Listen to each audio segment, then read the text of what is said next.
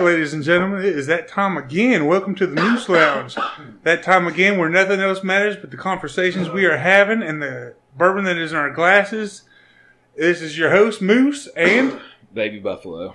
And ladies and gentlemen, we are joined with two team members from the Lexington Paranormal Research Society.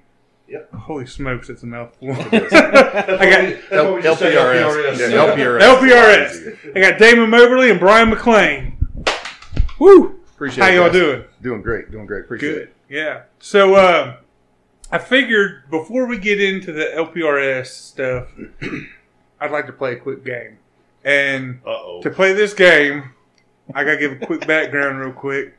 Damon Moberly here. He is a huge movie buff. And I swear, Brian, you should be able to vouch for this. Half this man's vocabulary is movie quotes. Sarcasm and movie quotes. Yeah, I'm fluent. Right. I'm trilingual. Yeah. So the game we're going to play is, it's called what, 6 degrees to Kevin Bacon? I think that's what it's called originally. 6 degrees, 7 degrees, something like that. I think it's six. So, okay, wow. Yeah, I think it's six too. So Brian, I'm going to let you start with an actor or an actress. Hell, I can't remember people's names. Let's see. The good thing is Brian's close to my age, so he's liable to come up with somebody I remember. Okay. So. Well, put me on the spot. I should. I didn't do my research. Let's see. Don Johnson. Did I stump him out of the gate? No, I don't think so. That's rough. I didn't even think about that one. I'm trying to think of a movie he's been in. All I can get out of my head is him and Tubbs on Miami Vice.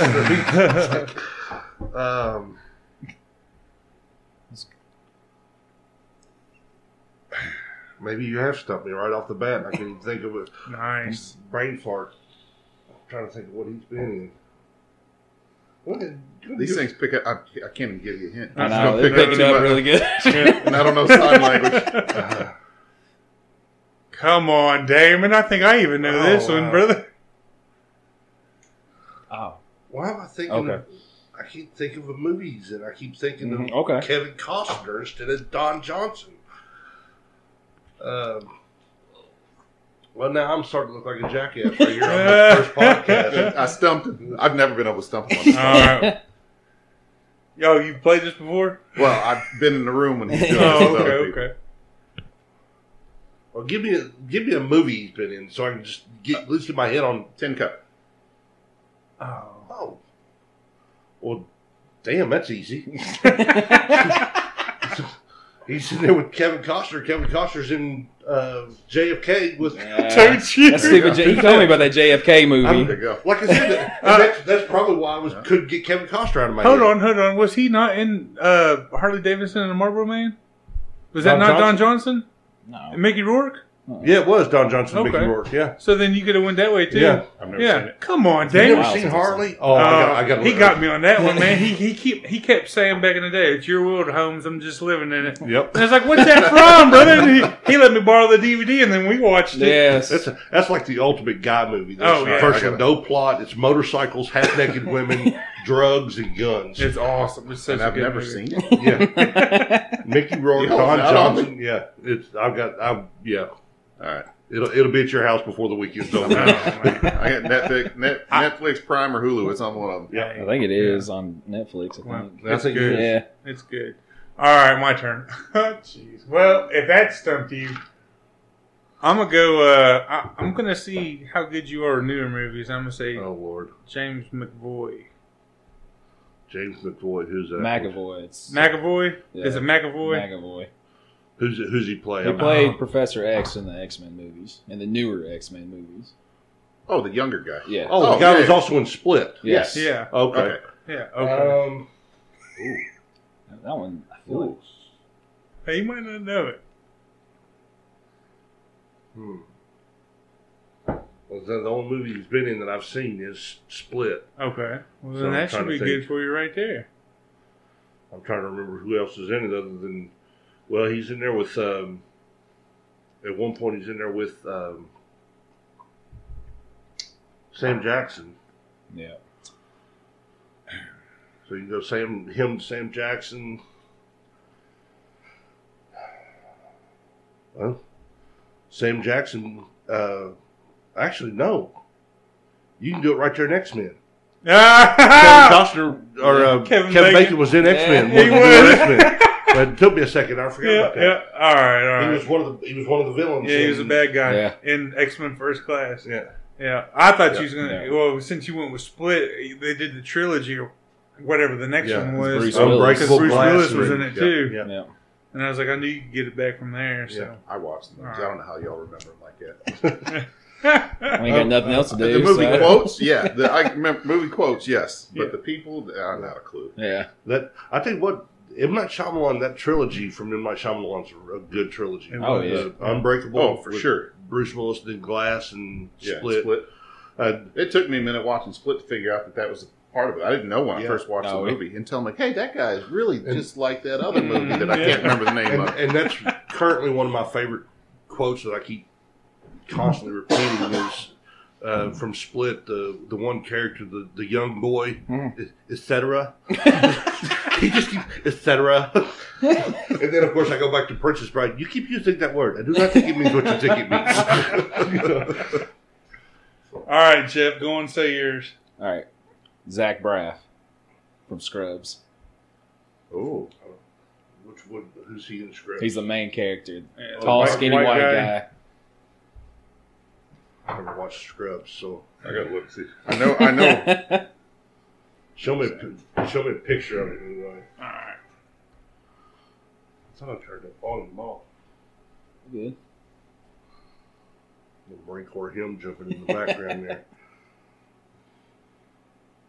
Oh, I have no idea how you're gonna connect this to it.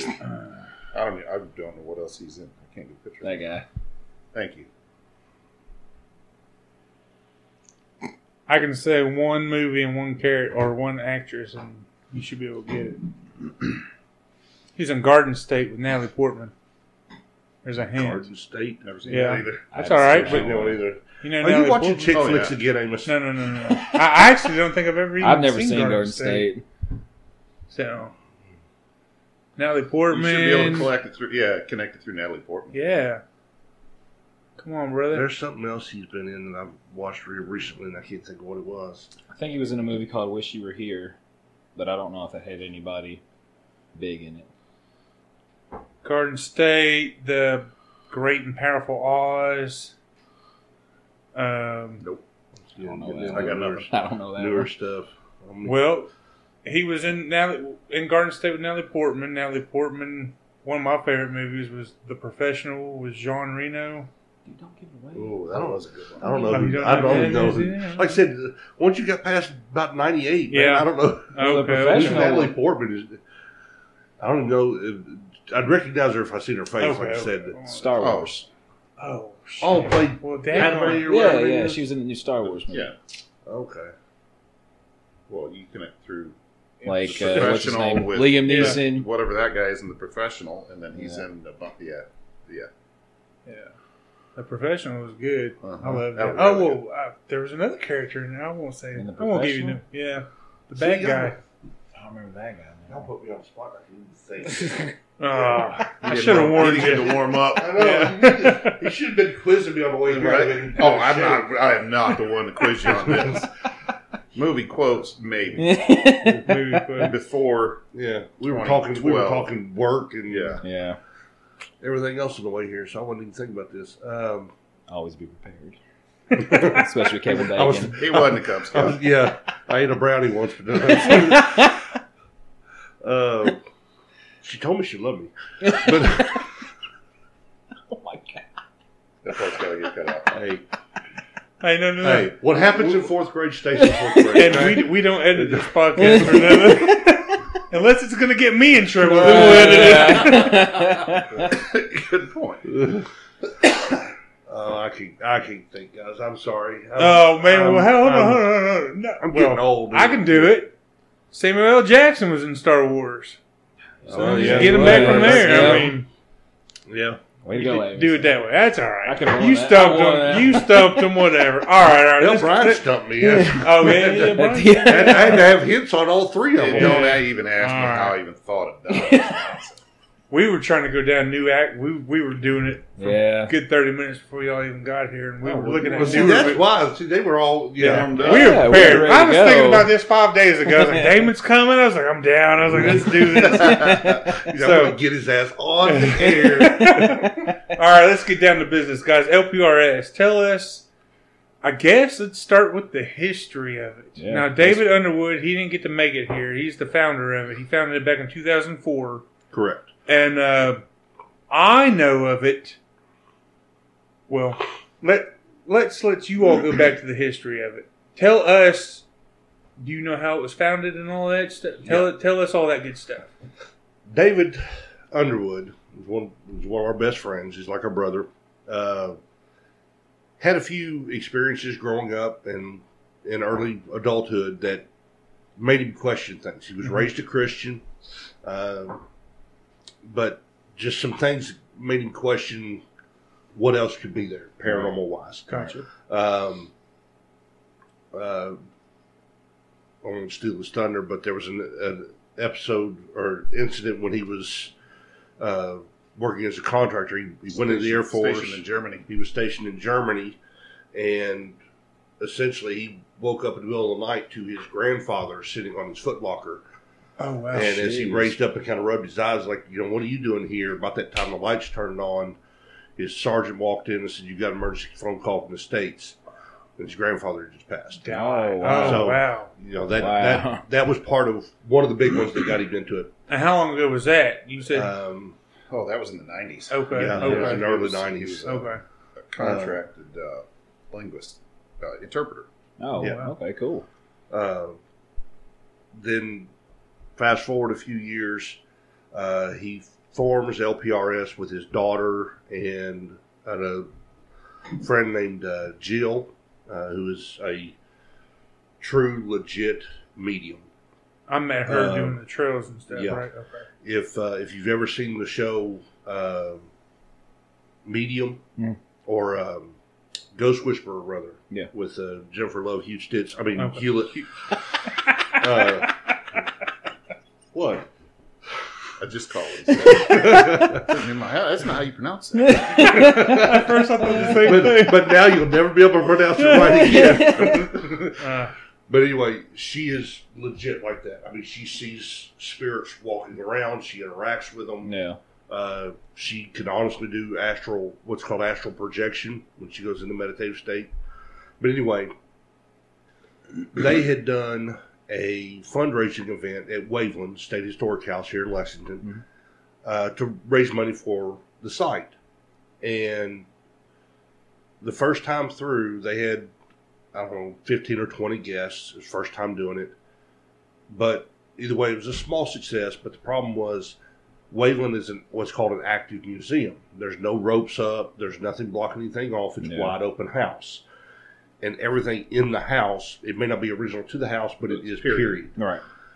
And he had a bunch of jackwagon college-age kids that were coming in. They were sitting on the couches, sitting on the beds, and playing with crap. So he hired myself and another good friend of mine that you know, Danny Mink, to do security for his next event. Nice. Well, I was born and raised off Clays Mill Road, right around the corner from it. Had never even set foot on the property until he asked me to come out there and do the security. Didn't know anything about it. Didn't know anything about the history.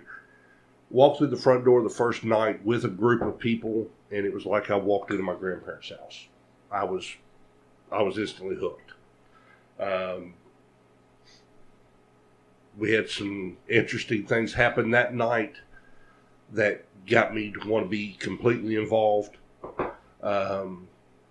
The gentleman that was the maintenance man at Waveland at the time was a guy by the name of Chris Propes, who, if you just happened up on him, especially at that point in time, you would either think he just crawled out of a cave or you had went back in time. Because one visit to another to Waveland, he'd either have long scraggly hair or shaved into a mohawk and be wearing Native American war paint. Oh, wow. I'm not kidding. He's a Revolutionary War, Civil War, World War II reenactor and historian. That's awesome. He has two master's degrees in U.S. history, and his favorite subject is the Civil War era, the 1800s. All right. He had done extensive research about the Bryan family. Knew there was a gentleman, and now for like me, I'm drawing a brain fart. He was a professor that had written a book about the Bryan family, and he actually came to Chris to reference some things and get things straight. Oh, wow. Nice. It's frightening. It really is. He's a walking encyclopedia of Civil War, Revolutionary War history. Wow. And cool. I tell people all the time, he is a... This area of Lexington. Yeah. I tell people all the time, he is a true Renaissance man. There's nothing... I've not yet seen anything the man can't do. When he was working at Waveland, I would show up to help him around the property or whatever. And one time I'd walk in, he'd be reprogramming a laptop. Okay, no big deal. Come in the next time, he's filing on a piece of steel. I'm like, what are you doing now? Oh, I'm making a firing pin for my rifle. What? He made a rifle from scratch. Wow. He. Next time you walk in, he's got all Indian, like Native American Indian, buckskin. Is he a Native American? No. Buckskin clothes on that he's made. Wow. And he's flint, napping arrowheads. Yeah, the next time he's teaching himself Mandarin Chinese. Yeah. Oh, wow. Right now he's in the process of learning Japanese now that he's learned. I think he speaks 5 languages. Oh, wow. I mean, he's amazing. He's an amazing human being. Is he part of y'all's team? Oh, yeah, he is. Yeah. So that's why I was getting at is he wound up joining with us, and we revamped LPRS and made it what it is today. And this was when? This was in... I'm the new one of the new guys. Don't ask me. I think that was in 05, okay. 04, 05. And it was David Underwood, Jill, David's daughter Maddie, myself, my wife Kristen, Chris and Sarah Probst. That was the founding members of LPRS. And we started out, like I said, just doing the public events there at Waveland. Then it grew to Whitehall. Then we started growing members. At one time, I think we were up to 17 or 18 members of the team. Brian came on 3 years ago. Brian moved down here from Michigan. And the first weekend after they moved in down here, he and his son, 3 days after. Yeah, 3 days after. We moved in. So I came down in September of 18. Late September. I've got now 16-year-old and now 10-year-old son, and my wife moved down a month after I did. And the house we had rented at the time was right around the corner from Waveland, and they saw a big sign that said public ghost investigation, because this was Halloween week. Yeah. So this was in October. And kids don't know anybody. I watch every ghost investigation show you can think of, so I thought it was cool. Yeah.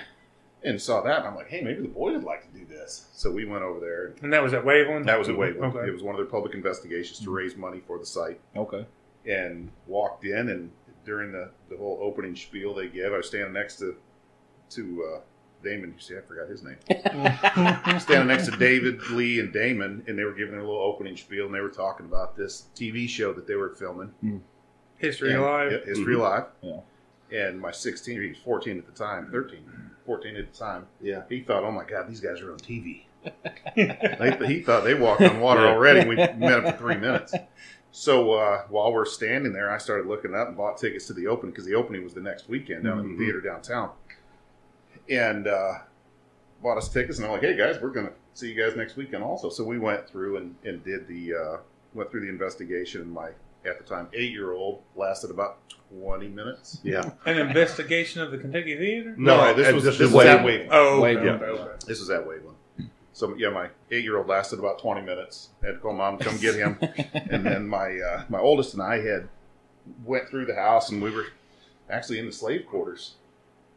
And we're kind of delving off subject a little bit, but sitting in the slave quarters doing an EVP session with David. Mm-hmm. And you know, I'm leaning against the wall. Got the bed. It's in the bedroom. There were probably 10 of us in the room. And I'm sitting there by myself because I'm like, yeah, this is fun. Nothing's. We're not going to hear anything, see anything, blah, blah, blah. Kind of and I'm still very, very skeptical. I would go into every situation we have very skeptical. Yeah. And I'm leaning against the wall. There's nobody near me. There's a girl sitting in front of me. I'm sitting on the floor, her feet stretched out, and there's a bed on my right, and there's a wall on my left. And Dave's doing the EVP talking. It's all quiet and dark, and I just get this squeeze like a hand, squeeze my thigh. Oh, damn. And I yelled, we can curse, right? Oh, yeah, go ahead. Go ahead. Right, just make sure. And I'm sitting there, oh, what the fuck? And the next thing you know, I'm basically sitting in this girl's lap. And I'm not a small guy. Did you think she grabbed you? She couldn't have. Her back's to me. Oh, okay.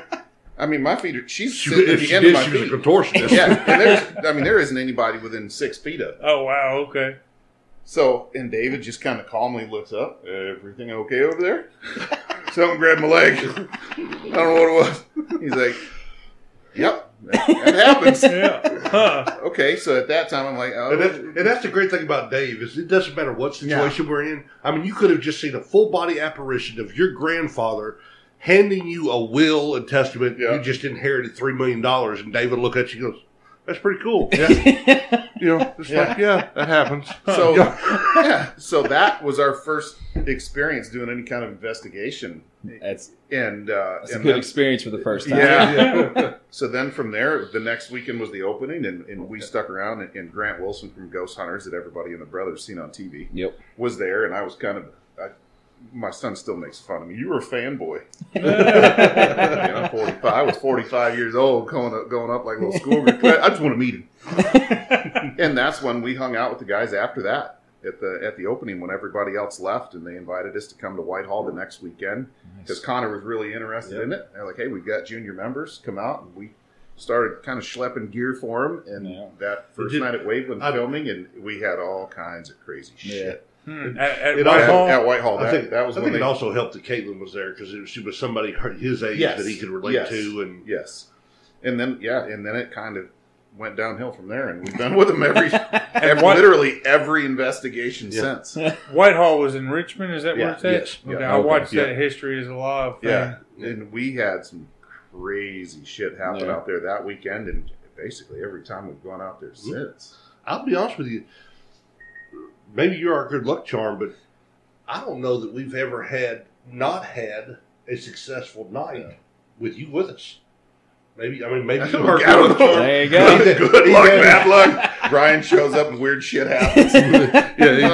It's either that or you just bring shit with you. Well, I want to tell you, I knew, Damon, I've known you for 13 years now, 2008. Probably longer than that, because I've been gone from the cable company 13 years. Oh wow, jeez. So hold on, let me think when I come back from school. I want to say I went to Insight 2006, 2007. So so that's about 13 years, almost 15 years. About 15 years. Okay, so 15 years. I was thinking, man, we're pushing up on 20, man. We don't have anyone up on here that I don't know, for a good long time. So almost 15 years. And so we made our friendship through there. And then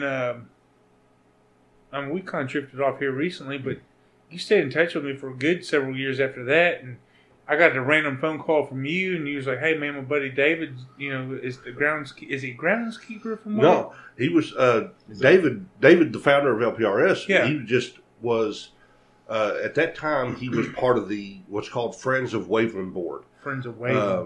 There's a group of volunteers. Most state historic houses and state sites have a Friends group, like Friends of Perryville. And it's volunteers that are passionate about that property. They volunteered their time to do fundraisers, help upkeep on the property, come out and plant flowers on the weekend or whatever. Whatever they can do to help preserve the property and also get the word out about it. And at that time, David was on the board, which he and I both still are, for the Friends of Waveland, and so that's how we got there. Then Whitehall, actually a worker from Whitehall, one of the tour guides, came to Waveland and was so taken back by what we'd done there. They were like, please come here. Gotcha. Well, what I was getting at was 2011-12 was the first time I went out there for the trail. And I infamously made someone piss their pants. Not just... Wait a minute, okay. Now, I made one person pee their pants. Okay. The next year, you made three or four pee their pants. You made the first person pee their pants. Yeah. But... that does not do it justice, okay? Let's get this straight before he goes too far. These are two very, very large human beings sitting here. Okay, I'm 6'5" at that time, around 260, 275. Yeah. Amos at that time was 6'10", 350-ish. No, at that time, I was probably 350. Okay. Either way, it's a large frame. 343. They're not small people. Yeah. All right, no. So let's set this. Let's set this up. So the trail. It wasn't zombies. I'm a zombie. Okay. I'm face painted. I'm dark clothed. I got the face paint on, and we got him out in the woods. I'm out in the woods. We had to find a tree big enough to hide him behind. It's called a barn. And it still is. I think it's the largest tree on the property. No kidding. We got a plant in the tour. An actress in the tour. And my job was to jump out and grab her every time. I pick her up. Luckily, she was maybe like a buck at most, 100 pounds at most. Yeah. And which at that time was a lunch bag to you. Yeah. I'd pick her up, I'd run down around the corner, I'd pretend I'd be eating her guts or something like that. Yeah. You know what I mean? So I just told her, it was her and someone else. There was two of them, I think, because we had like two tours going on at the same time. Two or three. And I was just like, guys, look, just make sure you're in the same spot every time, because heaven forbid I grab the wrong person. You know what I mean? It's dark. Yeah, it's dark. God. I don't know what you look like anyway. Yeah. You know? Just be in the same spot. I'll grab you. Where the tree was that he was to jump out from behind, there was a scene on the other side of the trail where we had another actress, and she was being devoured by two zombies. And the guide, which happened to be David Underwood on this tour... Mm-hmm. The first part of the tour is through the house, okay? That usually has a historical theme. Like one year, it was each room was a different Edgar Allan Poe poem. Oh, okay, so cool. Telltale Heart, one room, so on and so forth. And it's very mild. It can be kind of creepy. I mean, we have one gentleman, Danny Mink's dad, dressed up as the original Nosferatu.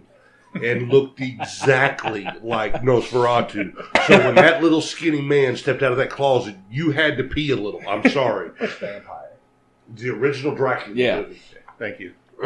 Michigan Public School over here. But anyway, so we would tell people when they went to go transition from the house to the outside, listen, if you have smaller children with you, if they've had even the slightest little problem with this, do not go on the trail now, because I was never really an actor on the trail. I was the sound effects man, and by sound effects man, I mean I've called ahead and gotten pre-approval from the Fayette County Police Department, and from the parks and from the Sheriff's Department.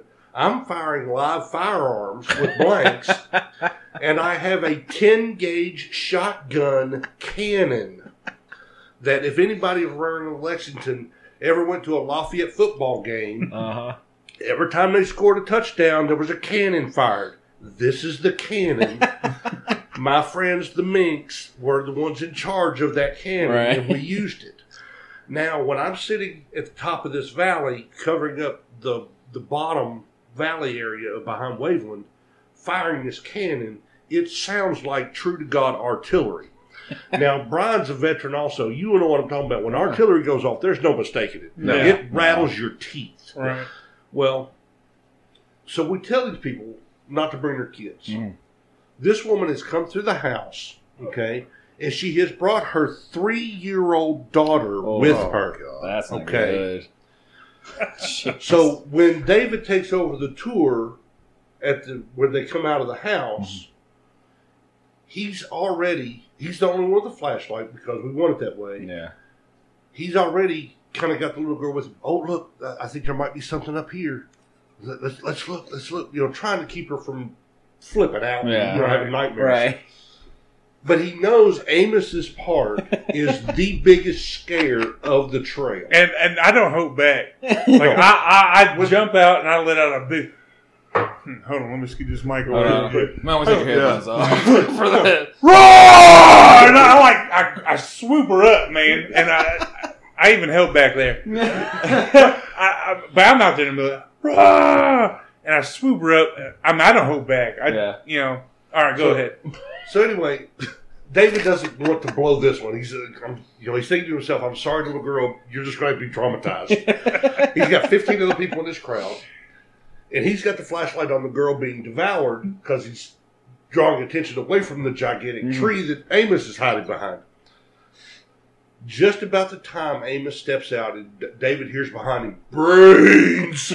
And the girl starts screaming. David feels something hit the back of his leg. He's like, what in the world was that? So he shines his flashlight around. It's the little girl laying down on the ground, now crying. So he helps her up. He picks her up because David's a father and, you know, he understands. He picks her up. It's okay, baby. It's okay. It's okay. Where's your mother? Shines the flashlight around. Can't find the mother. The mother had taken off. No. The mother had taken off and knocked her daughter down to get a clear trail through the path. So David picks this little girl up. She is sobbing like somebody just ran over her cat into his shoulder, terrified. Everybody else is still cackling and laughing from the event that just happened. He gets 50 yards up the trail and finds the mother hiding behind a tree/bush on the edge of the trail, facing the tree. He said, ma'am, are you okay? And by this time, David's pissed. Is he? She turns around, she says, I feel so horrible. He said, you fucking should. He said, you knocked down your 3-year-old daughter to save your own ass from an actor. She said, not just that. I peed on myself. And he backed up. Shines his light on her, and the whole, just full evacuation, man. I mean, just the whole front of her pants was soaked. He starts cackling, laughing. She gets mad because he's laughing at her. So the rest of the trail, finally, David gets back up to the barn, and he hollers at me on the two-way radio after he's gotten rid of that tour. Damon, you got to deliver a message to Amos. What? What, I'm thinking he's screwed up, like he's hurt the girl when he throws, grabbed the wrong person or hurt somebody or something. You know, because, you know, it's kind of like Gargamel running through Smurfland. He can stomp on somebody else. He said he just made a woman piss on herself and throw her 3-year-old on the ground. I said, oh, my God. I run down the hill. I evacuate and leave my cannons and my guns and everything else. I'm running down the hill like, you know, Laura Ingalls running down the hill to this field, you know. Run down there and he's like, what? What'd I do wrong? What'd I do wrong? And I can't tell him because I'm laughing so hard. I finally tell him, and pardon the expression, I thought Amos was going to get a hard on. He was so happy that he made some woman piss on herself. It's high fives all the way around. Man, we had such a good time. But it was that year or the year after that, man, that I become aware of because y'all said you did a haunted thing after that. Yeah. And it wasn't that night, but it was like the weekend after or something like that. Y'all do that. And I remember your buddies, the Minks, you know, Danny and Kevin. Kevin was the younger brother. Yeah. Did he not have an experience after one of those? He had several. Well, first off, I think it was that year, maybe the year before, was the year that Kevin fell in the pond. Okay. I was talking about with the paranormal stuff. Oh, yeah. Like he had a spirit come home with him, right? He had a spirit come home with him after one of our walkthroughs, one of our paranormal events. Yeah. Now describe that to us. Like I said, that's creepy. Yeah. Like I said, all of us, well, I don't want to speak for everybody, all of the original founding members of LPRS, and I think 99% of the rest of the crew, were all Christians. Okay, may not go to church every Sunday, but we're still believers. Kevin is very much so. He's born and raised in church, very educated, very strong in his faith. However, that night, I don't remember exactly why, but every night that we do an event like that, before anyone ever shows up, the first thing we do is we get our group together and we do a group prayer. A prayer of protection, for safety for both us and our patrons. Then at the end of the night, we do a cleansing prayer. And we basically demand or ask for protection and for nothing to go home with us. Yeah, basically. Don't follow us home. And for whatever reason, I don't remember what it was, but for some reason, Kevin had to leave early that evening and didn't get a chance to be with us with the prayer. Down by the back corner of Waveland, there's a set of railroad tracks that runs through there. Several years ago, there was a young man that was hit and killed by the train track, by the trains. That was what caused them to actually finally put arms down, cross arms down. Okay. I don't know why, but I'm drawing a blank on his name now, too. I'm having a hard time with that. That's not James. Michael. We knew him because we know the history and the story. But we take the guests down there and let them, because a lot of times you'll have people, I'm a sensitive, or I'm a medium, or whatever. Everybody. Really? Yeah, there's always at least one or two in every group. At least. And we don't. Mediums? Well, they claim to be. And we don't. Yeah. We don't laugh at them. You mean the public? Yes. Okay. We want give them a chance to, if you are, because there's legit ones out there. So we'll take them down there because if you're going to pick up anything, you're going to pick it up down there. Yeah. Well, Kevin gets home, and when he got home, even though he had left early, I think he had to leave early to take someone home, I think. Because he still didn't get home until about 1:30, 2 o'clock in the morning. And he got home, and his bedroom, they have a split-level home. His bedroom was right over top of the garage in the driveway. And from his bedroom, you could hear everything that happens in the driveway. Right. Older house, thin windows. He said, I no sooner got in my bedroom, and I could hear a truck running. And older trucks, you can tell a truck from a car. Right, You could hear it running. He was like, who in the world? And it's just sitting out there running at the end of the driveway, you can tell. So he gets up and thinks, who in the world's out front? So he walks to the front door, and as he opens the front door, or coming down the steps to the front door, he could hear it drive off. But he jerks the door open and don't see anything. Goes back upstairs, and he hears, it sounds like conversations. Oh, okay. And he hears the truck again. And then he starts putting two and two together, and he starts realizing, I think Mike will come home with me. Oh.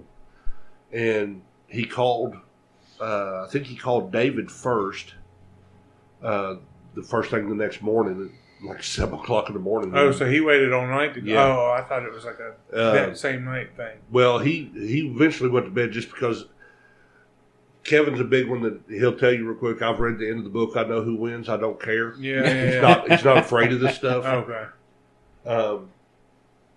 But he called David to figure out what he needed to do. And we told him, you need to get back in your car, go back up there, and ask him to step out and stay here. Pardon me. And that's exactly what he done. He literally got back in his car.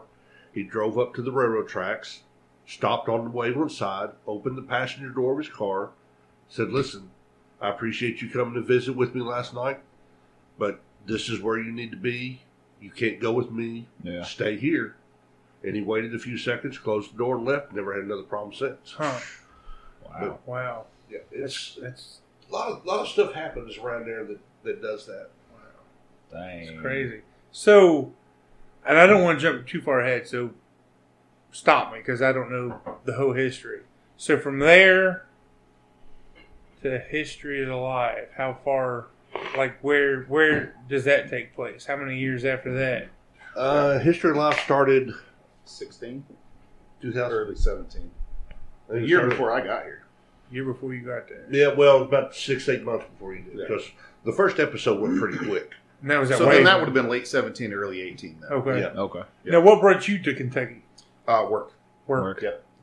Can you tell us what you do? Yeah, I'm a vice president for a healthcare management company. Healthcare management. Sweet. Cool. All right. So you got interested because you got grabbed by the leg. Yep. And you was like, all right, I'm hooked. Yep. All right. So I guess my question to you is, how do you know David? David used to help out with the the Lafayette football team. Okay.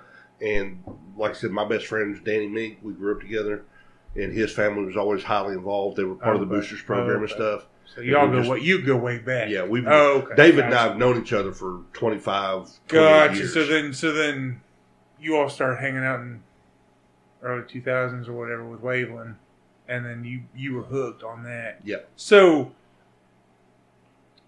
I told my brother-in-law I was going to have you on, and he's like, you got to ask him this question. So I know your answer because you got grabbed.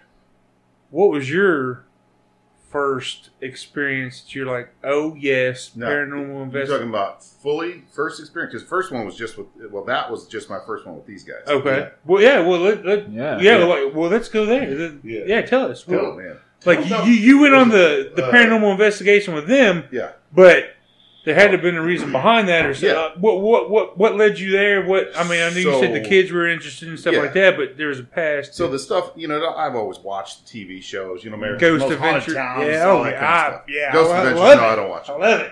You don't watch Ghost Adventures. No, that's douchebag. Yeah. Zach or whatever his name is, right? With the Zach douchebag. Douchebag. No, I agree. Yeah. Zach douchebag. We'll call him that. So I was military for 20 years. I was in the Air Force, stationed all over the place. I think the most memorable ones, I was stationed in Guam, and these guys have heard this one quite a few times.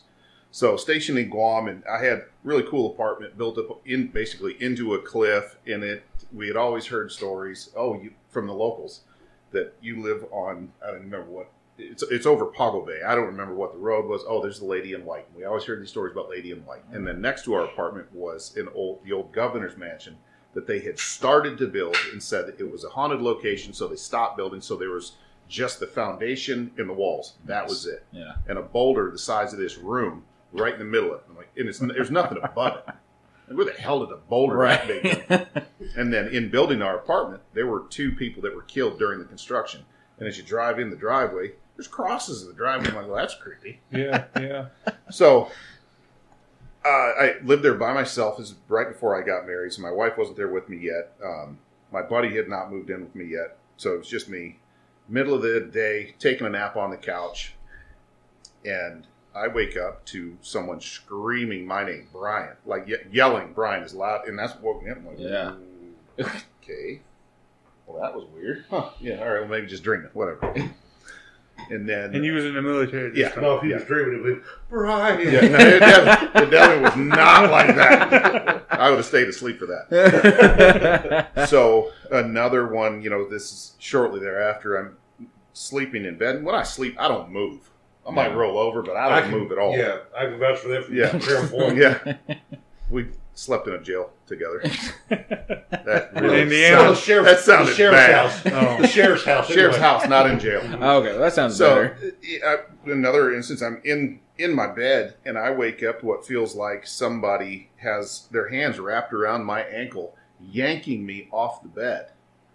And when I woke up and was really conscious and aware of my surroundings, I'm sideways on the bed, from knees down, hanging off the side of the bed. And my blankets are on the other side of the room. Ooh.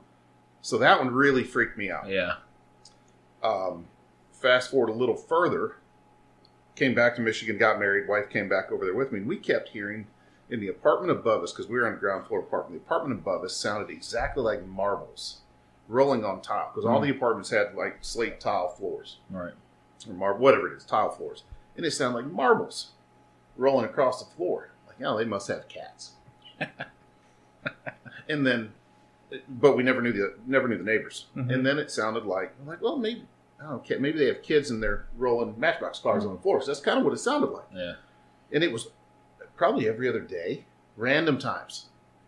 So finally, we were out at our balcony to see the neighbors, and we asked them, "Hey, y'all have cats?" "No, we don't have cats." "Kids?" "No, we've been gone for a month. We were back in the States." Oh, wow. And I'm like, "What in the hell could that be? So I got, this is, you know, the internet hadn't been really been around that long. So I started looking at Google searches on, you know, signs of paranormal, of haunting. And the very first thing is the sound of marbles rolling on floors. And I'm like, so that, there was that. And then also on the north end of the island, because we moved back on base, right, about 6 or 8 months before we left the island. And base housing is built on the north end of the island. And, you know, Guam has been taken over by more countries than you can even fathom. Everybody and their brothers come in and conquered, burned them out, whatever else. More than Paris Hilton? Pretty much, yeah. Yeah. So we had, you know, friends in their base house, and they're just square. We call them Flintstone houses, square concrete block houses, and that's it. And in one house in particular was my friend Rick's house, and we were playing playing Xbox or PlayStation, whatever it was. Myself, Rick, our friend Sean, and Sean's 3-year-old daughter, and she kind of walks over and walks up to the little mud laundry room, and is talking to somebody. Whoa. Honey, who are you talking to? Well, it's the Dragon Man. Oh, wow. I'm sorry. Whoa. So we're like, oh, okay. And kinda, who's this? Who's talking? This is our 3-year-old little girl. Your friend Rick's daughter. Oh, okay. Or my friend Sean's daughter. So we walk over into this little mud room, and as soon as you cross the threshold, it was the most god-awful smell of what we thought of burnt popcorn. Something burnt. Like, what in the hell? But you'd step out, nothing. Step back in, you get this horrible burn smell. Step back out, nothing. And we pulled the little girl back, and like, okay, we're kind of looking at each other, freaking out. And then we walked back in there, nothing, gone, completely gone. I mean, I got hair standing up my arm now. And then just in that house, there were so many instances of we would all be outside drinking. You know, there's 20, 30 people out on the patio listening to music, drinking. You come in, and the oven is at 500 degrees. Oh. All the burners are turned on. Really? Candles are lit on the stove. I mean, just weird shit. Yeah. Had another one, baby, brand new baby. Can't roll, can't crawl, can't, nothing. This is infant baby. On a blanket in front of the TV, coffee table, couch, and then there's a wall. Yeah.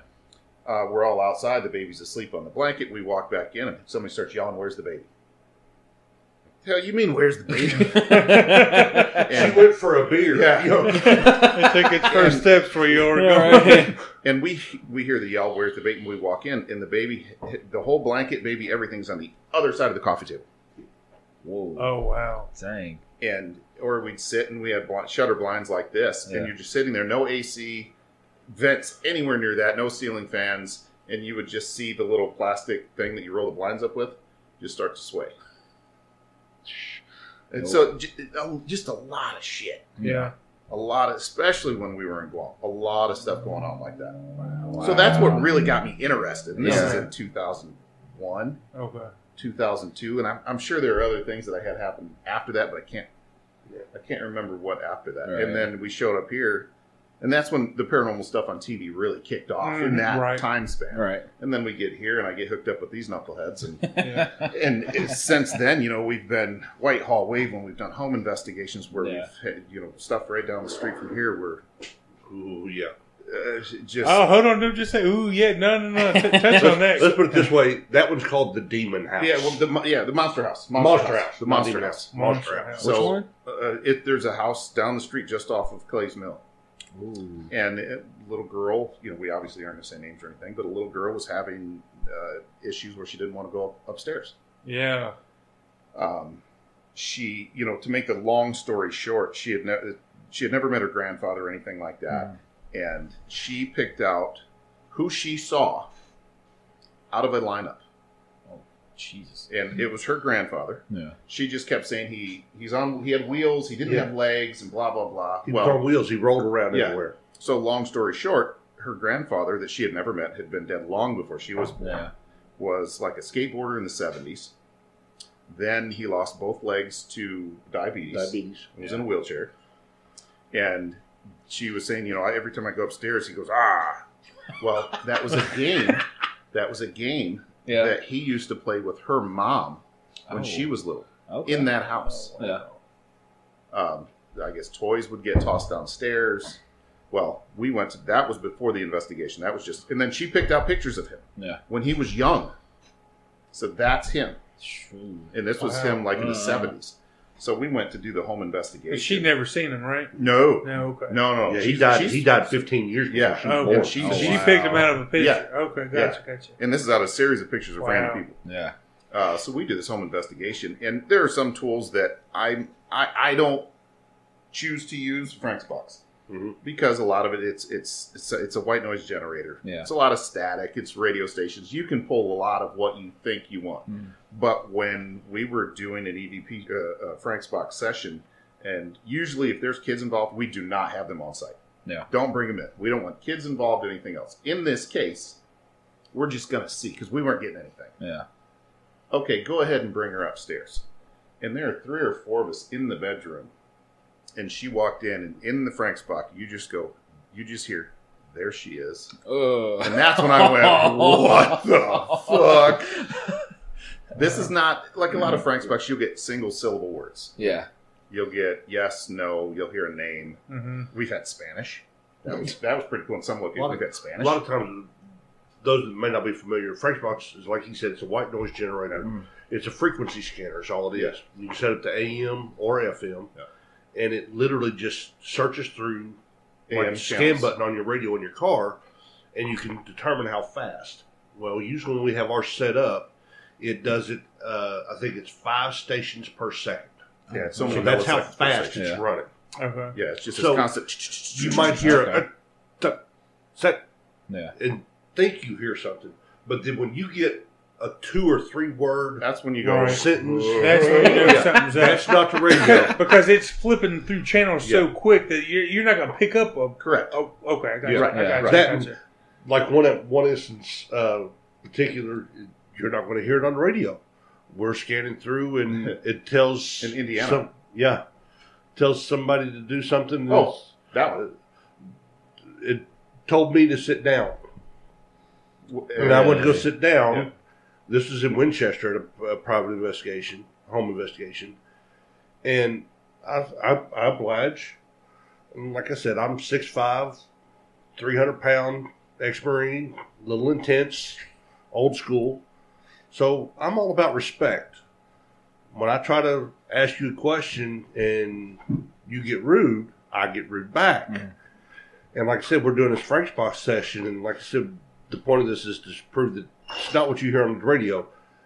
It told me to fuck you.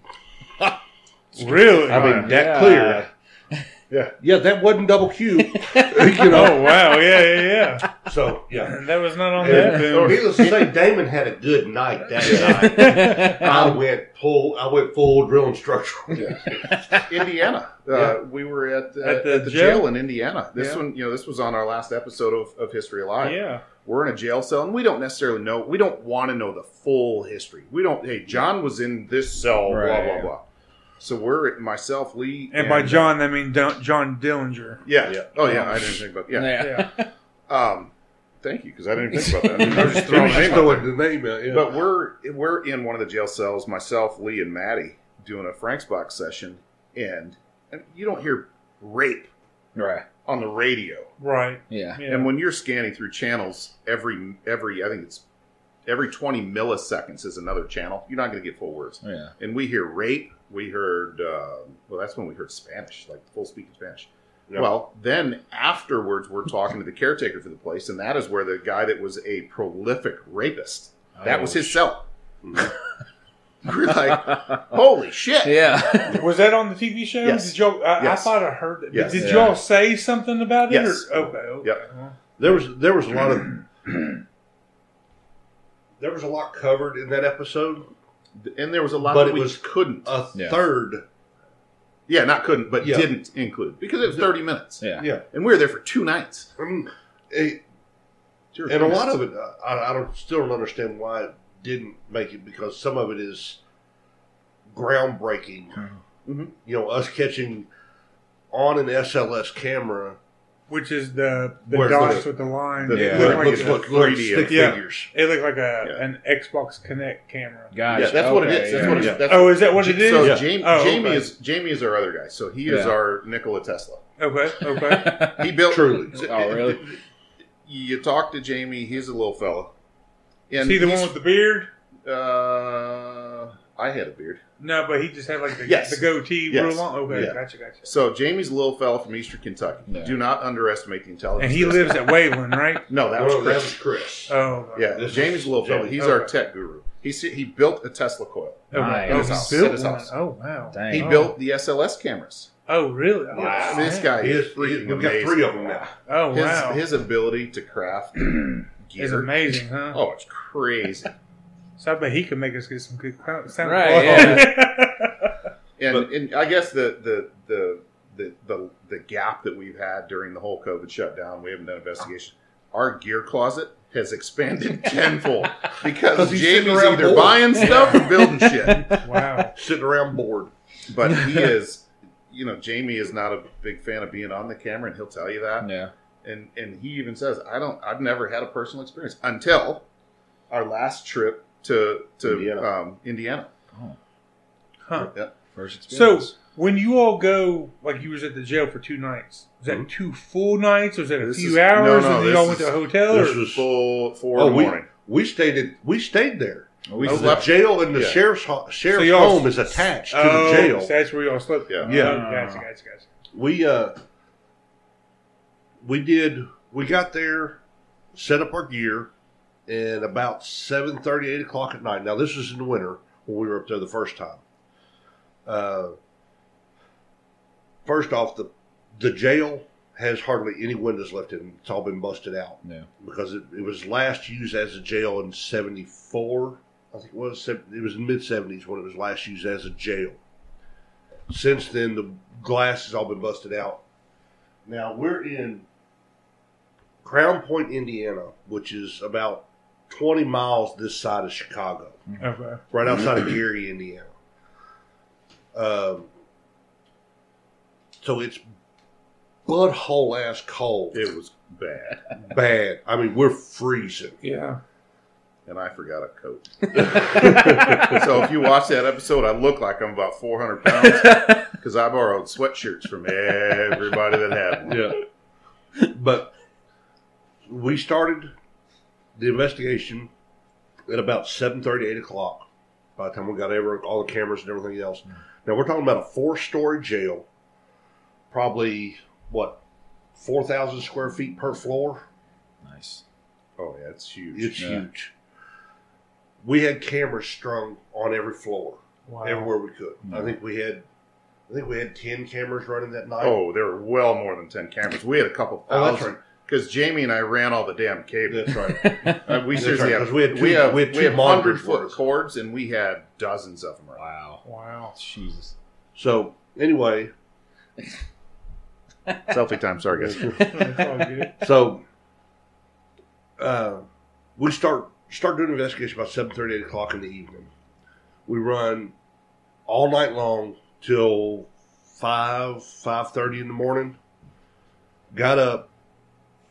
Slept a little bit, and then, they slept a little bit. It's never camp with Damon. I'll throw that out there. Because he snores. Oh, it's not a snore. It's borderline demon possession. Sleep apnea. You got sleep apnea, Damon? I've slept through gunfights. Yeah. I've slept through bombs and rockets and mortars. Not this guy. He referenced earlier that he doesn't move. Okay. Yeah. When we crashed, now granted, we're all dead tired. Yeah. We'd all worked all day long. This was Friday night. Yeah. Get up there, we're investigating all night long until 5 o'clock in the morning, and then we just I threw out a cot, and I think he threw down an air mattress. Also, never do that. Yeah.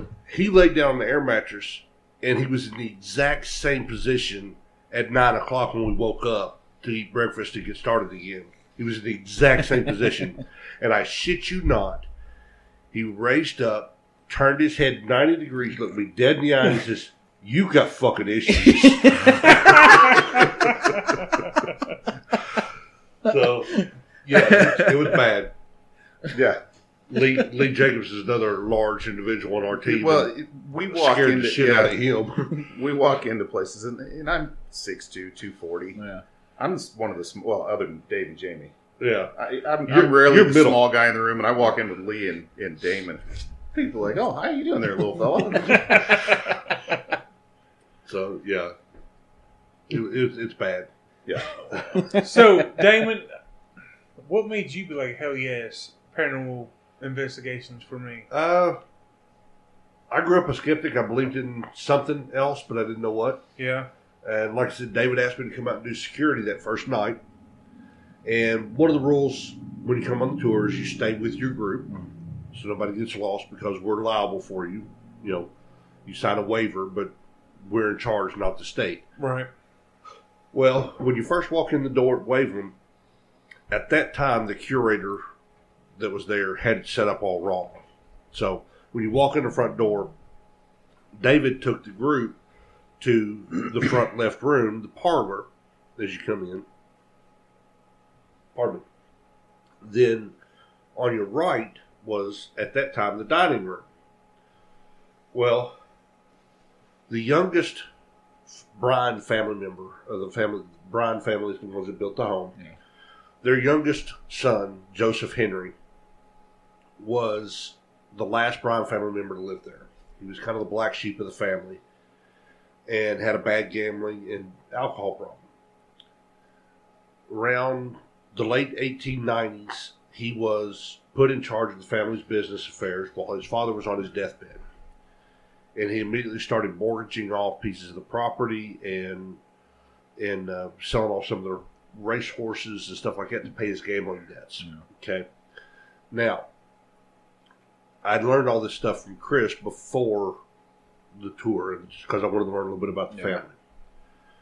When we walked in, we usually loan out what's called dowsing rods or divining rods for people to use as a metaphysical style of detection. You're welcome to take pictures, videos, audio recordings, whatever you want to with your phone, stuff like that. Yeah. There were two college guys that, as soon as we stepped through the front door, they stepped over towards the kitchen or the dining room door and started taking pictures. And they'd already picked up like 3 or 4 orbs in the pictures. And they asked, said, sir, before the rest of the group gets over here, can we step in here and take some more pictures before it gets contaminated? Look, we're already getting some evidence. Yeah. And I told him, I said, sure, that's fine. Go ahead. Step in, just don't touch anything. I'm gonna let David know that we're stepping over into the other room. Right. So when I come back into the room, they're standing by the front windows, and one guy's got the dowsing rods up. And as soon as I walk through the door, the rods both turn and point straight at me. Now they're drawn to energy fields. Yeah, right. So I'm thinking, okay, no big deal. You know, pretty looming presence. I guess I could be an energy force too, or block it. Yeah. Maybe like the moon is kind of a gravitational thing. Yeah. Belly wasn't that big then, but he said, "Sir, these rods just pointed straight at you." I said, "Oh, well, that's pretty neat." I said, "Let's see if they follow me." And I walked around the end of the table, the dining room table, over to the fireplace and back 3 times. And the whole time, the rods just pointed at me and stayed following me, pointing straight at me, while his buddy was taking pictures. He took 6 pictures. 5 of the pictures, I'm wearing a plain black T-shirt, and 5 of the pictures, there's a white orb right here in the center of my chest. And for those that don't know, what is an orb considered? Orb, 99% of the time, an orb is a dust particle or a bug. Is it 90% of the time? At least. Yeah, 99.9. Oh, wow, really? Okay. A true orb is believed to be just an energy ball or an energy source.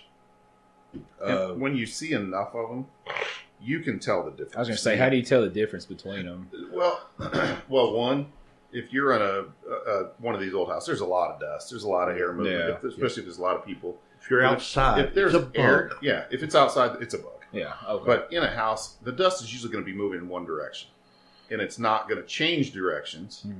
It's not the other thing, orbs, a lot of times they will produce their own light. Yeah, you'll see them form and then go down. Oh, okay. Right in front of the camera. It's not like they disappeared and come back. Or yeah, right. So, yeah, you see enough of them, you'll start to see the difference. Right, yeah. It's still hard. It's really hard. Yeah, you have to tell the difference. Yeah. Jamie and I have spent hours and hours staring, because I do a lot of the tech stuff, and just recently God, no, we haven't done anything recently. Yeah. But I've done a lot more investigating. Yeah.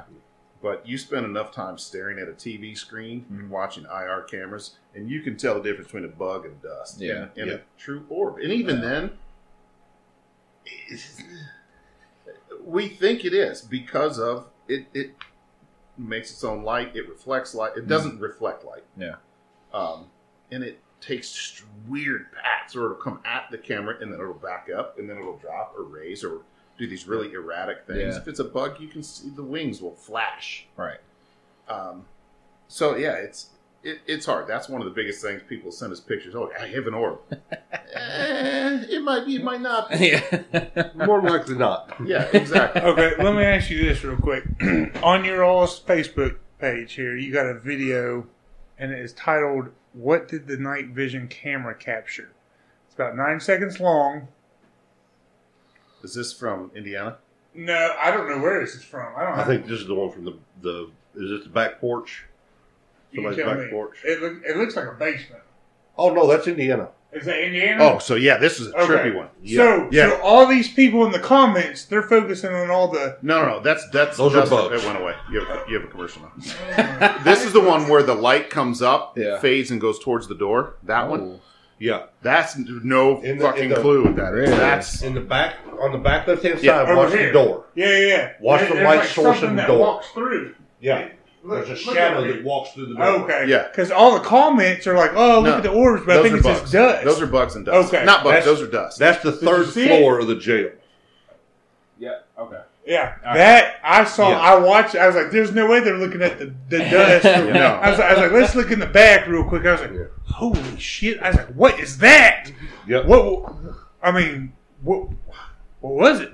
We don't know. Yeah, that's the perfect definition of paranormal. Right? Yeah. Don't know. Yeah. I mean, there's nothing. So there is no natural light in there. Those are all infrared cameras. Okay. That's the third floor. That is pitch black. There's no electricity. That's at the jail. 3 or 4 in the morning. 2 or 3 in the morning. Oh, no, not Cedar Point. Crown Point. Okay. Yeah. It's like Cedar Point. And those, that stuff that we catch that the next day reviewing footage. The video footage. Wow. We've got, we record all of it. I mean, so this is going through hours and hours from every camera. We have like 3 terabytes worth of hard drives. Yeah. Jesus. Okay. All they do is video. Let me ask this real quick, because I don't know. Yeah, like hold on. First off, I'm a Christian man. I don't necessarily go to church, but I believe God, right? Okay. Mm-hmm. So... therefore, if you believe God, you believe the quote-unquote Holy Spirit, you believe in things unseen, I've never had a supernatural... I've never had anything grab me. Yeah. I've never heard any weird noises. And I've put myself in... You need to go with us. I've put myself in some questionable situations just to see. Yeah. And I've seen nothing, okay? Now, I'm not doubting you or nothing like that, but what separates you all from the TV shows? Yeah. I'm going to tell you this first about you personally. Yeah. I'd be willing to bet part of the reason why you've not experienced anything is because of your size. Oh, okay. It's taken... I ain't afraid of no good... nobody steps on a church in my town. It took several years before I had a... Well, it was while we were filming the show. At Whitehall. Yeah, Whitehall was the first time I've ever been touched. Right? Okay. Yeah. I got pushed in the back, pushed out the door. That was you. I was thinking that was Lee. I was standing next to him. Yeah. Really? Yeah. Shit. Yeah. Like they're hard steps. Coming out the front door of the house. Yeah. Wow. I thought that was Lee. Yeah. Yeah. Because we were done filming that night. Yeah. Well, Lee did get pushed out the front door. I'm talking about I got pushed in Laura's room. Oh, okay. So it was Lee that got pushed out the front door. I was standing next to him, and his big ass damn near went down the stairs. Like, you walk much? He goes, it's flat. I didn't trip. Because I was standing kind of behind him and to his right, and his shoulders, you can push somebody. Oh, buddy. Yeah. And he's 6'5". So that's a big guy. 295. Yeah. He's a big dude. Who's this? Lee Jones. Okay, yeah. I saw him in the video. Yeah. Yeah, joke right there. Yeah, no. The other thing you were talking about the difference between us and the other teams. Yeah. Okay. If you watch the shows, mm-hmm. the other shows, 99% of their quote-unquote evidence is, did you hear that? Yeah. Yeah. So they pan it to the camera? Exactly. Okay, sure. Okay, yeah. Okay, here we are, LPRS, we are unfunded. We don't make any money off our... When we do a public or private investigation, we don't charge strictly people. Raise money for the site. Oh, okay. When we do them in Waveland and Whitehall, yeah. every dime of it goes to that site. When we do a private investigation in someone's home, you call us and say you're having problems. We don't charge you for that. Really? We're there... Oh, no. We're there for our education. Not even for Waveland. No. You just go. We don't get a penny. Oh, that's so cool. We go for our education because we want to learn. We want to understand. Yeah. And we go for the purpose of helping you feel comfortable in your own home. Okay? If you can't feel comfortable in your own home, we haven't done our job. Right. We're unfunded. Okay? And like I was talking about with the cameras at the jail. Okay? We go to a house. Say this house here. Okay? Decent-sized house. We would have at least 8 cameras set up in this house. Every room would have a camera on it or in it. Jeff, you're about to find out if you're haunted or not. I mean, it's an old house, so you guys can try. I mean, there ain't no tell. But my point is, you're on a nationally syndicated show. Mm-hmm. You have several sponsors. You've got all kinds of money coming in. Yeah. You cannot tell me you don't have enough money to put one more camera in that hallway. Yeah. Horse crap. There are right. So a lot of the shows are very different. Mm-hmm. Yeah. So there are those that Jamie and I are probably the two biggest skeptics on the team. Mm-hmm. When you watch the shows, you got to absolutely take it with a grain of salt. Yeah. So you take shows like Ghost Hunters. You know, No. That was Grant Wilson and Jay Haas. Okay. So the guys from TAPS, Northeast, Atlantic Paranormal Society. You watch their show. So the show's an hour long. They've probably got, 2 full days, if not more, of filming to get 60 minutes of footage. Yeah. And in those, they don't always see something. Yeah. In others, they might have a house that is just crazy active. Yeah. But that 60 minutes, they might have 2 things happen that span a total of 15 seconds. Really? And you'll have, if you got 20 cameras in there filming for 48 hours, do the math. Yeah. That's a lot of footage to watch. And then you have all the audio recordings that you're doing through every EVP session. We'll take, just like those guys, we take audio recorders, put them in rooms, and leave them sit for 3, 4, 5, 6 days. Wow. Jeez. And you got to listen to all that stuff. You might not catch anything. And then you have others like douchebaggins. Everything's a demon, and they find one every 10 feet. Yeah. It's complete bullshit. Right. Or you get one like we had in Whitehall, where we left the recording. We left a recording in the house at Whitehall. We walked out. The last thing he'd done, Jamie went up there and turned the recorder on and set it down on the floor. We walked out. The curator turned the alarm on and locked the door and walked out. Nobody walked into that house again until 9 a.m. the next morning when Jamie went in himself and got the recording. You're almost tech guy. Yeah. Okay. You go back and listen to the recording, and every, 6.5 minutes? Yeah, every 6.5 minutes you hear a woman say, is someone there? Oh, shit. You hear pig squealing. There's not a farm within 10 miles. But here's the thing. Here's the thing about it. Whitehall, after the Clay family moved out, the house went into disrepair, and the house was actually used as a stables and a barn. Yeah. They stored livestock in the house. Really? Wow. Now you know why you hear a pig squeal in the middle of the night. Yeah. But every 6.5 minutes for 16 hours is someone there. Yeah. That's creepy. Wow. It really creepy. Yeah. But going back to your original question, what makes us different than other shows? Yeah. One, we go to legit historical sites. Yeah. We try. We don't necessarily connect, but we try to connect the history of the site and see if anything is still there. Yeah. Just like in the title, is history still alive? Yeah. So when we go in, we have a bit of history of the location. Mm. So we do at times target specific individuals, like at Whitehall, like at Waveland, like at Crown Point. We try to target specific individuals just to see. Yeah. We don't always get something. I mean, if you did, it's not legit. Right. Because if you went into some place and said, yeah, this place is haunted, and you got something every single time, I'm going to start questioning that. Yeah. But when you do have things happen, you know, Dave and I had stuff happen at Whitehall that, and my 16-year-old, he was 15 at the time, he's the one that said, hey, I hear kids playing. Connor, dude, chill out. Because we're sitting there kind of BS, and I hear kids playing. Like, God, just take it easy, man.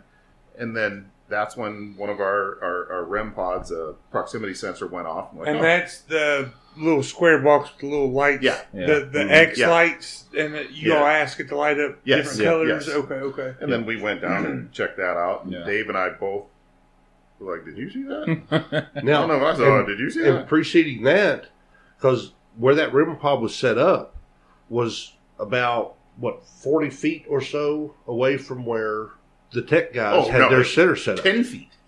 It was just on that little, we called it the creepy hallway. Yeah. The hallway was about 2.5 feet wide. Yeah. No, it would not, it was 10 or maybe 15 feet at the most. Jamie and our tech guy was sitting at the tech center with another one of our guys, Tony Shearer, and they could hear kids playing. Yeah. And that's what caused them to come up. And then while they're there, David hears, I think it was the same time. I'm sorry. Your tech guy heard the kids playing too? No, so in my David, not through like a recorder. Right. He just heard. No. This is wow. So when David and I saw the little child-sized shadow jump onto a bed. Mm-hmm. Oh, what? Yeah. In the kids' room. So my son is the one that called it out. So we're sitting at a table a little smaller than this because we had our tech station. We're kind of taking a break. It's 1 or 2 in the morning. And my son's like, Dad, I hear kids playing. I'm like, just quiet down. Just chill. And he said, no, I hear kids playing. And David said, what? What do you mean you hear kids playing? And that's when the REM pod went off. So David and I walked down the hallway. And he said, Brian, stop. And we're both looking in the room. And he kind of looked at me. He said, do you see that? Uh-huh. But we're not telling each other what we saw. Yeah. Mm-hmm. I said, uh-huh. And then we hear what sound, those old spring beds. And when you jumped on them, we hear that. But the bed is a trundle bed. The bed's not even a rope bed. It's got ropes. There's no springs in it. So, and then as we walk in to look, we're both looking at each other. We still haven't told each other what we saw. Yeah. But we both heard it. And then, and this is a kid's room. And then next to it is the little kid's toy room. Yeah. And they had those little tea sets, little teacup on a saucer. You hear the little saucer tinkling on the teacup, on the saucer. The teacup on the saucer. I'm like, oh, you got this shit. So I said, what? He said, what do you see? He goes, I'm about that big, jump on the bed. I'm like, me too. So that's when we looked at the bed because we both heard the springs squeaking. Yeah. And we looked, like, there are no springs in the bed. Oh. And all of us, because that's when the whole group came down. We were all like, oh. Later in the night is when they started talking to the REM pod, and they're making it light green. It lit green, light blue. Wow. It was nuts. I mean, we could seriously go on for stories for hours. An hour. Yeah. 2 hours, 10 hours. So speaking of that, has there ever been a moment to where you guys were like, I'm not doing this anymore. Yeah, no. I want to get out of here. Yeah. Oh, yeah. Okay. Let's touch on that. Okay. I don't know how much longer we got, but yeah. No. First off, we go on for however long as you all got. I don't have a whole lot longer, unfortunately, because I could sit and talk about this for days. All right, so Indiana. But we have to do part 2. We definitely have you all back on part 2. We'll have to do part 2. Okay. Because I my wife's going to kill me. I'm supposed to be home in like 15 minutes. Oh, sure. Okay. Yeah. So, in Indiana, Jamie and I are sitting at the tech station. This is funny. He's going to giggle. And I'm glad they didn't put it on that episode. Because it's a little embarrassing. Because once again, I still have the footage, though. I've been shot at. I had bombs, mortars, all kinds of shit. I consider myself a pretty stout individual. No. Not a whole lot's going to shake me. Right. So, Jamie and I are sitting at the tech station. Dave is standing on my left. Damon's standing there. Lee's standing there. And Dave's like, hey, you fucking with me? What are you talking about? He said that? David? No, David. Oh, David. And David just standing here. We're standing, like, we're at a cell block in Indiana. Okay. Right? We're set up kind of in the back of the cell block. In the jail. There's a hallway to the left, which is where all the officers walk behind. Yeah, the guard walk behind the cells. And then there's the front of the cells to our right. Yeah. And we're at a big concrete wall. It's, I don't know, they're 10 by 12 cells, so it's 12 feet. Right. And David just looks at me. Did you fuck with me? No. Why? He goes, because I just you sure you're not fucking with me? I'm like, I didn't do it. I'm sitting here looking at the TV screen. What are you talking about? He said, well, something just growled in my ear. What do you mean it growled? He said, I'm standing here and just went. I was growling at you, Dave. He said, no, I'm not messing with you. Wow. So we're kind of giggling at that, giving Dave a hard time. And then I went, so they do a Halloween, they do a haunted house in the jail. Yeah. So there were props laying around, and I found this big plastic, like, butcher knife. And some of our other guys are coming through the jail. I'm going to go out and scare them. So I grabbed this plastic butcher knife, and I'm walking in front of the jail cells. Where their doors would come out. Yeah, where they would come out. And we have IR cameras pointing down both lanes. So you see me on video. You see me walking down, and I'm probably 20 feet from the guy. So I'm outside of visible light. We have flashlights back there as well. And I just get outside of visible light, and in my ear, and I stop, and I got goosebumps now. And I stop, and I turn around. Y'all fucking with me? And they're like, what? And Lee and I are the only ones that can physically see. We're and they're, court. And they're seriously 20. I'd be looking at you too, David. Oh, exactly. Because there are times. We do mess with each other. We do mess with each other. But they're 20 plus feet away. Yeah. And this is, I mean, in my ear. Wow. And I'm fixing to go through a dark ass jail and scare somebody with a fake hatchet. With a fake knife. And that just. And I turn around and look, y'all fucking with me? And they're looking at me like, what are you talking about? And I'm like, no. Mm-mm. And I started walking back. And, you high step. Yeah. It wasn't a run. Because I was like, oh. And, I didn't know they had the cameras running. And they didn't realize I had done this high. Because I had the chills. And I'm like, oh. And you watch the video. And it was embarrassing. You watch one of those movies where the guy gets to a certain point, and he's like, and he hears the scary tone, and he goes, yeah, kind of jumps. Thinks, oh, I'm cool. I'm just that puckered a little bit. Huh? He kind of jumped a little bit, turned about 90 degrees, and was like, no, I'm cool. Yeah. That was. I hate to have to. I'm gonna get in trouble. Oh, you gotta go. All right. Well, I got one question, real quick. What's next for the LPRS? What's next? Y'all got any other big gigs we do. Actually, so August 20, end of August, middle of August. Friday the 13th and 14th. So we're going to be back in Crown Point. Crown Point. To Indiana.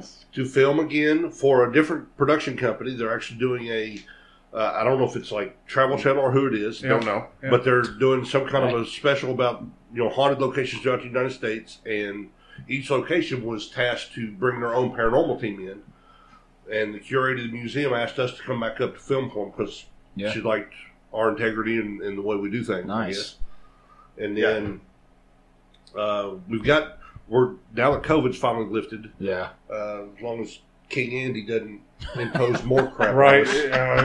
We're not getting started on that. Yeah. That's a whole nother podcast. We got any more booze?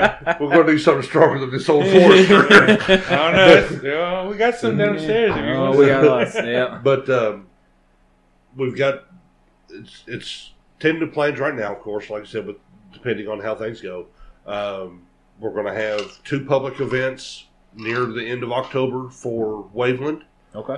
And one either end of October 1st of November for Whitehall also. Okay. So you've got to come. Y'all got to come do one of them. Hell yeah. I do got a request. This will be my last question. We'll cut it off for your sake. Thank you. For the sake of my marriage. Waverly. Waverly's overdone. Huh? Waverly's overdone. We truly try, and we've gotten access to places that do not... that no longer allow people to come in because other paranormal groups have come in and fucked it up. Because they'll plant stuff, they'll make shit up. Oh, okay. And we don't. Yeah. Right. We absolutely will not. If we don't get it on at least 2 devices, it's not real. Okay. It didn't happen. Okay. We may talk about it, but we'll tell you we've got partial proof, but we can't confirm it. Okay. All right. Yeah. All right. Well, hey, guys, I appreciate y'all coming out. It's been a pleasure to meet you, Brian and David. Well. It's always awesome to have you. I just want to let you guys know, once you leave here, we're going to jump back on here and give a couple of shout-outs to a couple of people real quick. Absolutely. And then we're going to go on and cut it off and let you get home safely. Right. Thank you. Appreciate that. Thank y'all for having us. Thanks, guys. Yeah, this is absolutely a good one. It was a blast. It was a blast. All right, ladies and gentlemen, I just want to let you know real quick, Damon and Brian left. They had to go do their personal things real quick. Right. But I just wanted to give them a quick shout-out. Damon, Brian, we thank you all so much for coming out here. We had a blast with you. Absolutely fun talking to you all. Yeah. And Brian, sorry for the little mini heart attack with the black cat. Right as soon as you walked out the door, the black cat crossed your path. We're sorry about that. Guys, we want to give a couple shout-outs to a couple different podcasters real quick. Yeah, Chilada Boys. We love you. We love you guys. I mean. And I'm sorry, Posh. I had the fan on backwards. It was sucking up air. I fixed it. It's pushing air down. It's not as hot. And it feels so much better. It feels so good in here. I'm sorry, guys. Dylan, I'm sorry. A couple other shout-outs real quick. I want to give a shout-out to Jerry Hash and Caleb Thompson. They are from the Hashing It Out crew, based out in Nicholasville. Guys, love the show. Thank you for the shout-outs you all do on your show. I just had to return the favor to you. I love it. Keep doing what you're doing. Absolutely. Chris Cook, hate to think we didn't. Love your show. Glad you're back at it. Yep. Thank you so much for everything you've done for us, and can't wait to collaborate with you. Beards, Books, and Bourbon. I met, what's his name, Mark Harms and Dr. Stephen Johnson, something like that. Mark, you, I reached out to you in like Podcast Nation or something, and you made a joke. He was like, I'm from the Kentucky of the North. It's Chicago. So, you know, we've been talking ever since. Buddy, keep doing what you're doing up there. Love what you're doing. And last but not least, Allison and Maggie, Coffee and Cases. Love what you're doing. Keep doing it. Everybody, it's been the Moose Lounge episode. Hope you enjoyed it. Yes. LPRS. Check it out. Later. See it. What's up, everybody? Hope you've enjoyed the show. I just wanted to drop our social medias out there real quick. The Moose Lounge on Facebook, The Moose Lounge on Instagram, and The Moose Lounge 1 on Twitter. So if you enjoy what we're putting out there, please follow us on all those. And stay tuned for updates. Thank you all.